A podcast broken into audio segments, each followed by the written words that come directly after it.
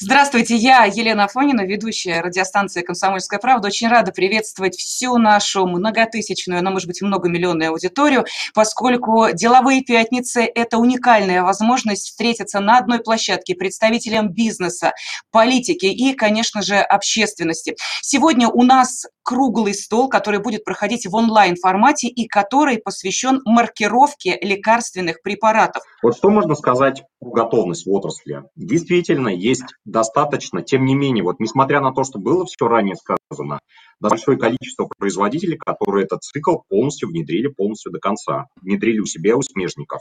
Мы, в частности, прогоняли циклы с участием иностранного фармпроизводителя, 3PL-оператора, российского производителя, контрактных производителей, дистрибьюторской цепочки, аптечных сетей и так далее. Вот, а, и что самое показательное, список участников, тех, у которых а, бизнес-процессы находились в зрелом состоянии в конце 18-го, в середине 19 -го года, и тех, которые находятся вот сейчас, э, эти компании практически одни и те же. Вот дело в том, что а, Наверное, вот я уже неоднократно на семинарах говорил про это, то, что основная проблематика, наверное, вот этой системы маркировки начинается с названия. Ее просто назвали маркировкой для удобства названия. Соответственно, что произошло в этом случае на фармацевтических предприятиях? На фармацевтических предприятиях первое, что сделали, на откуп очень малое количество предприятий занялось тем, вот сейчас объективно, ретроспективно смотря а, ту ситуацию, которая происходила в 17-18 годах, очень малое количество предприятий типа, создала у себя экспертную группу, которая включала в себя IT, а, включала в себя отделы качества, валидации, разработчиков и так далее.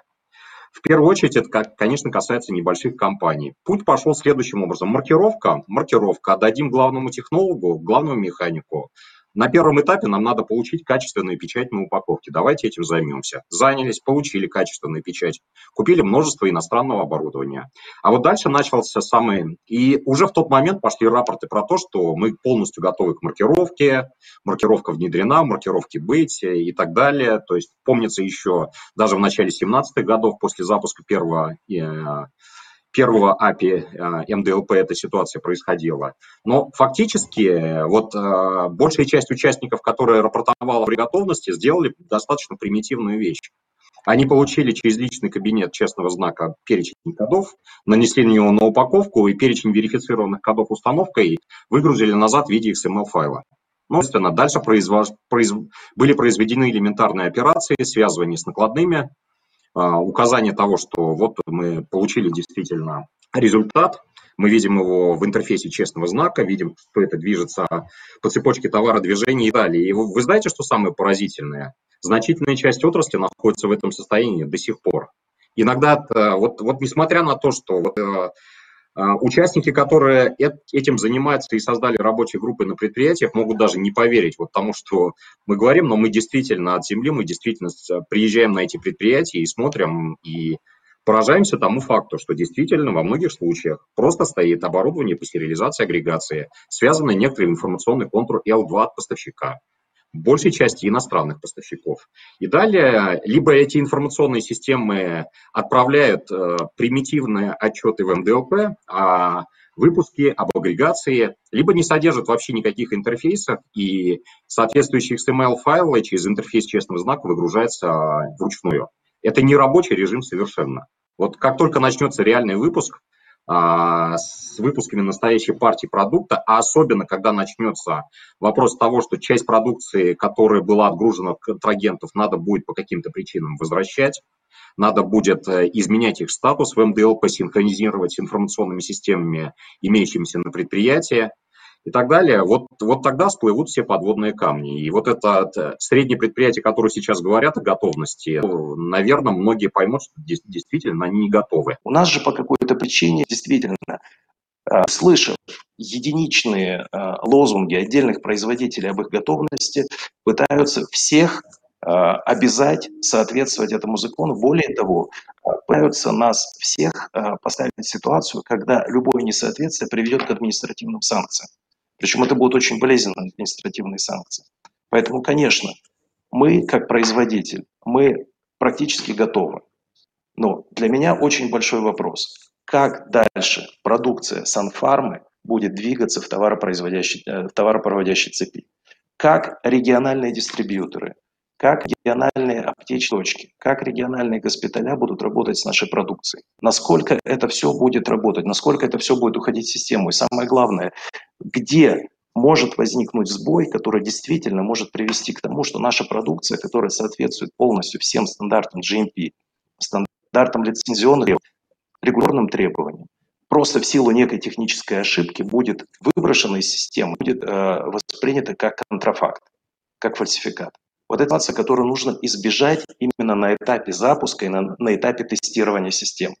Поэтому сейчас, на сегодняшний момент, самое главное является не вопрос готовности производителя. Производители так или иначе готовы. Одним месяцем раньше, одним месяцем позже. Это не вопрос. Самый большой вопрос – это готовность системы. То, насколько эта система не приведет просто колоссальным убыткам уже производителей. А фармотрасль – это частица системы здравоохранения. И глобально вся система здравоохранения, она обеспокоена введением маркировки. Маркировка, она необходима, конечно же, на всех этапах, и я не буду повторяться, да, там, для чего она необходима. Просто давайте погрузимся в ту ситуацию, в которой мы сейчас с вами живем. Здравоохранение у нас состоит из двух крупных частей. Да? Это медицина и фармация. И по 323 федеральному закону одно единое целое. И должен у нас быть код деятельности 086 у нас у аптек. И тут у нас Минпромторг 4773. Мы торговый специализированный магазин, в скобках аптека. Это никоим образом не, не относится к той деятельности, которую мы ведем, и в эти тяжелые времена, с которыми нам всем пришлось столкнуться, времена борьбы МИ, аптеки у нас на переднем крае, мы работаем, да, занимаем, выполняем свою основную функцию. А, когда 3 числа было слушание в Госдуме, на меня, наверное, самое большое впечатление произвело, произвело выступление а, Шпигеля Бориса Исааковича. А, он один из немногих, который боялся назвать все происходящее своими словами, что у нас сейчас происходит в социальной сфере, да, как бы какая у нас нагрузка на бизнес.